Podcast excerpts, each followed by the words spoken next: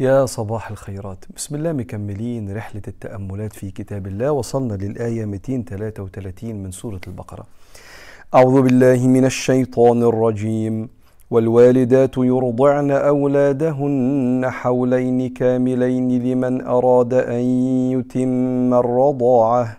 وعلى المولود له رزقهن وكسوتهن بالمعروف.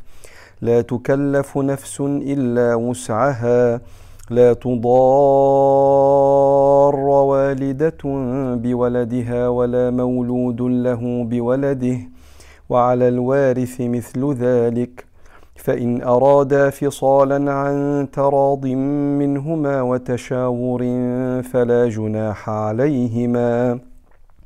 وإن أردتم أن تسترضعوا أولادكم فلا جناح عليكم إذا سلمتم ما آتيتم بالمعروف. واتقوا الله واعلموا أن الله بما تعملون بصير. آيات الرضاعة هي جزء من أحكام الطلاق. إحنا الفترة اللي فاتت بقالنا كذا مرة بنتقابل بنتكلم عن أحكام الطلاق. ومهم قبل ما تسمع الفيديو ده أو تفسير الآيات دي تكون سمعت التفسيرات السابقة لأن هي زي عقد كده موصول ببعضه. والآيات دي بتتكلم عن أحكام لو واحد طلق واحدة بس كانت حامل فخلفت إيه واجبات الزوج تجاه الست اللي بترضع ابنهم. وهنا في حتة مهمة بعد ما نخلص كلام عن رحمة ربنا بالرضيع ده اللي ما يعرفش يطلب حاجة لنفسه لأنه طفل رضيع فربنا اللي بيطلب له سبحانه وتعالى لأن ربنا وكيل الجميع. ربنا بيقول والوالدات يعني اللي اتطلقوا. وعموما دي وصية من ربنا لكل الستات سواء كانت اتطلقوا ولا لا إن هم يرضعوا سنتين. بعض العلماء قالوا على الوجوب وبعض العلماء قالوا على الاستحباب. مستحب نكمل السنتين بتوع الرضاعة. والوالدات ولكن الكلام هنا للمطلقات والوالدات يرضعن أولادهن حولين الحول السنة الهجرية السنة القمرية اللي هي بالشهور الهجرية. والوالدات يرضعن أولادهن حولين كاملين لمن أراد أن يتم الرضاعة. والسطر ده في الآية لمن أراد أن يتم الرضاعة خلت العلماء يقولوا لا ده على الاستحباب لأن ربنا خيرهم لو عايزين يتموا الرضاعة ولا لا. وعلى المولود له يعني الرجل اللي اتولد له وعلى المولود له رزقهن وكسوتهن بالمعروف. راجل طلق مراته وبعدين هي خلفت بعد شهرين ثلاثة خمسة سبعة أيا كان. هي ليها نفقة اسمها نفقة العدة ونفقة المتعة. نفقة العدة دي بتبقى ثلاث شهور ونفقة المتعة دي بتبقى تقريبا سنتين. آه بس دي نفقة الست بس في مصاريف تانية لو هي بترضع. تحتاج تتغذى وبتحتاج إن هي تتقوى. وبعدين الرضاعة دي حتى لو ده واجب الأم تجاه ابنها الرضيع بس دي وظيفة يعني دي فيها مجهود وفيها تكاليف. فبيطلب ربنا من الرجل إنه يصرف على الرضيع البيبي ده ويصرف على أمه اللي بترضعه غير نفقة العدة للمطلقة ونفقة المتعة. فربك يقول سبحانه وتعالى وعلى المولود له رزقهن. يعني الإنفاق عليهم. وكسوتهن بالمعروف. يعني إيه بالمعروف؟ يعني بما تعارف عليه الناس العقلاء. هو الست اللي بترضع دي لو مش هترضع ابنها وهو استأجر مرضعة عشان يصرف على ابنه وحد يرضعه هيدفع أجر للمرضعة قد إيه؟ هو تكاليف الرضاعة دي قد إيه؟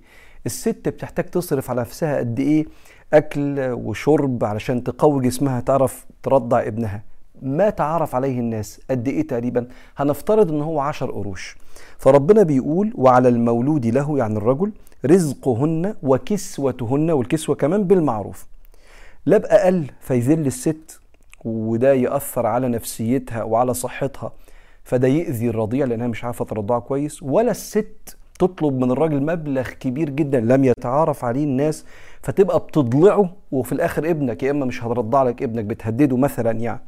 وعلى المولود له يعني الرجل رزقهن وكسوتهن بالمعروف.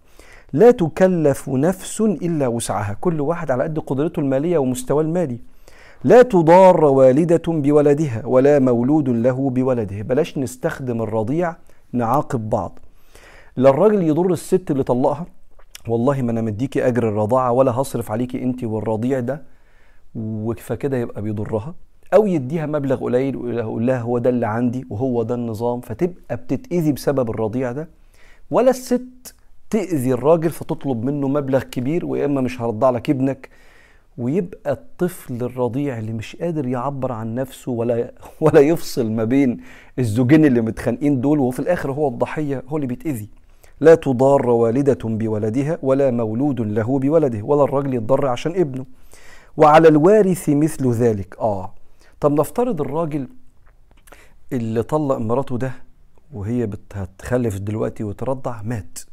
فلما مات بقت فلوسه ميراث فالمفروض الورثة يصرفوا على الست اللي كانت مراته وطلقها دي وعلى البيبي اللي لسه بيرضع ده. وعلى الوارث نفس الكلام ده. ينفقوا عليها أجر الرضاعة وتكاليف الرضاعة. وعلى الوارث مثل ذلك. وقيل إن الوارث هو الرضيع.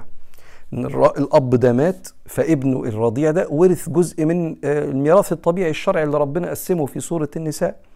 فناخد من ميراثه ده نصرف على تكاليف فترة الرضاعة اللي هم السنتين دول. وعلى الوارث مثل ذلك. فإن أراد الرجل والست الراجل اللي طلق مراته في طفل رضيع لو اتفقوا مع بعض فإن أراد فصالا قالوا إيه مثلا؟ طب خلاص بعد سنة ونص الولد بقى صحته كويسة ونكتفي بهذا القدر من الرضاعة وده بيحصل في واقع الناس. بس المهم هما الاتنين يتفقوا ويكون ده في مصلحة الرضيع مش بخل منهم وتقصير في حق الطفل. فإن أراد فصالا عن تراض منهما وتشاور فلا جناح عليهما يعني ما فيش مشكلة.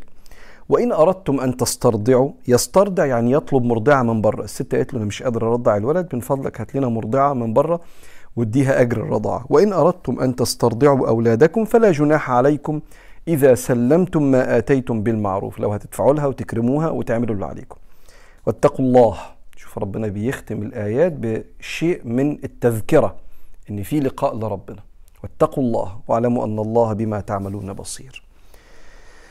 الجمال اللي في الآية هو وكالة ربنا للرضيع. إن الطفل الرضيع ده إحنا الاتنين متعصبين. الراجل والست طلق مراته ممكن يبقى في بينهم سلام وجمال وممكن يبقى بينهم عداوة. العداوة دي ما تطلعش على الطفل. أنتوا اتخانقتم مع بعض دي مشاكلكم. اتطلقتوا دي مشاكلكم. في روح أنتم مسؤولين عنها. يترضع سنتين كاملتين إما على الاستحباب أو الوجوب وأنت راجل تصرف على الست علشان الولد يطلع صحته كويسة عشان نفسيتها تبقى كويسة وصحتها كويسة فترضع الولد. عشان ناخد بالنا من الولد الغلبان الرضيع اللي عنده شهور اللي مش قادر يطلب حقه ولا يدافع عن نفسه بس الله وكيله.